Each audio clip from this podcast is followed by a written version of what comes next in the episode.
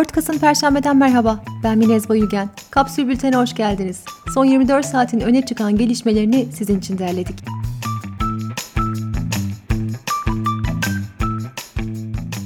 Türkiye'de sosyal yardımlardan yararlanan hane sayısı salgının da etkisiyle %101 arttı. Aile ve Sosyal Hizmetler Bakanlığı'nın 2017 ve 2020 yıllarında kapsayan 4 yıllık döneme dair istatistiklerine göre toplam 16 milyondan fazla haneye sosyal yardım yapıldı. 2020'de yapılan sosyal yardımlar 55 milyar liraya çıktı. Disk Araştırma Merkezi Ekim ayında dar gelirinin gıda enflasyonunu %35-40 aralığında belirledi. TÜİK tarafından %27.41 olarak açıklanan emeklilerin gıda enflasyonu Diskar'a göre %34.9 oldu.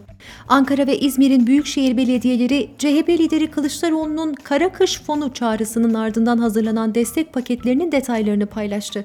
Ankara Büyükşehir Belediyesi 600 milyon liralık, İzmir Büyükşehir Belediyesi ise 125 milyon liralık sosyal yardım yapacağını açıkladı. Yargıtay, Çilem Doğan'a verilen 15 yıl hapis cezasını onadı. Doğan, kendisine şiddet uyguladığı ve fuhuşa sürüklediği iddiasıyla eşi Hasan Karabulut'u öldürmüştü. Tutuksuz yargılanan Doğan, kararla birlikte tekrar cezaevine girecek. Türkiye'de 3,5 yılda kurulan 49 siyasi parti ile toplam parti sayısı 120'ye çıktı.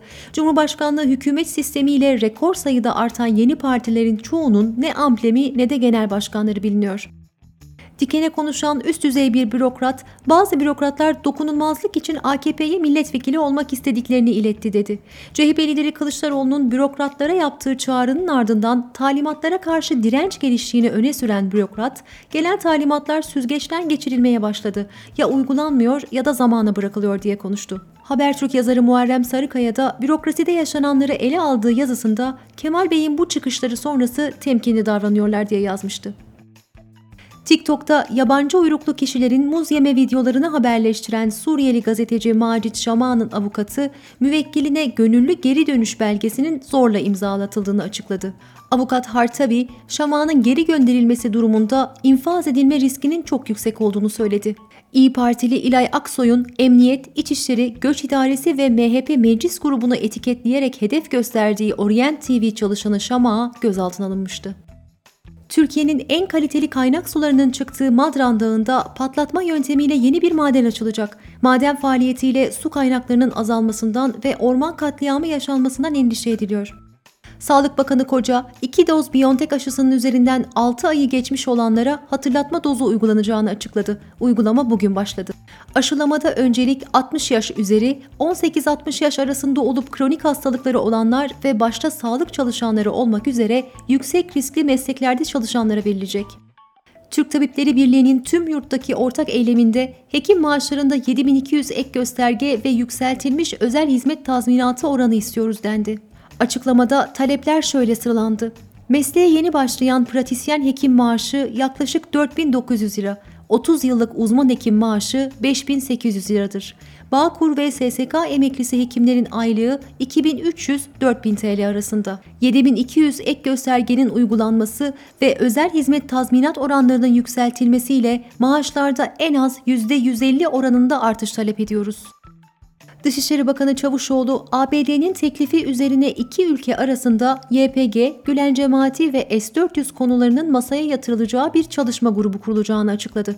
Çavuşoğlu, daha önce de ABD'ye böyle bir teklifte bulunduğumuzu söylemiştik. Şimdi de bu teklif ABD, Biden tarafından geldi dedi. Avrupa Konseyi tarafından Müslümanlara yönelik ayrımcılığın sonlandırılması için hazırlanan görseller Fransa'dan gelen tepkilerin ardından kaldırıldı. Görsellerin birinde başörtüsü takmış bir kadının fotoğrafıyla güzellik farklılıklardadır. Tıpkı başörtüsünde özgürlük olduğu gibi yazısı yer alıyordu. 5 milyonla Avrupa'da en fazla Müslüman azınlığı barındıran Fransa'da 10 yıl önce kamusal alanda peçe takmak yasaklanmıştı devletler tarafından aktivistleri ve gazetecileri takip etmek için kullanıldığı ortaya çıkan Pegasus casus yazılımının yaratıcısı İsrail'in NSO Grup, ABD tarafından ticari karar isteği alındı. Şirket, yazılımı insan haklarına saygılı olan ordu, yargı ve istihbarat birimlerine sattığını öne sürüyor. Uluslararası Ceza Mahkemesi Venezuela hükümeti hakkında 2017'deki iktidar karşıtı gösterilerde insanlığa karşı suç işlediği iddiasıyla resmi soruşturma başlattı. İskoçya'nın Glasgow şehrinde devam eden Birleşmiş Milletler İklim Zirvesi'nde 190 ülke ve organizasyon kömürden çıkış için koalisyon oluşturdu. Aralarında Polonya, Ukrayna, Şili, Fas ve Vietnam'ın bulunduğu 18 ülke ilk kez 10 ila 20 yıl içinde elektrik sistemlerinden kömürü çıkaracağına yönelik taahhüt verdi.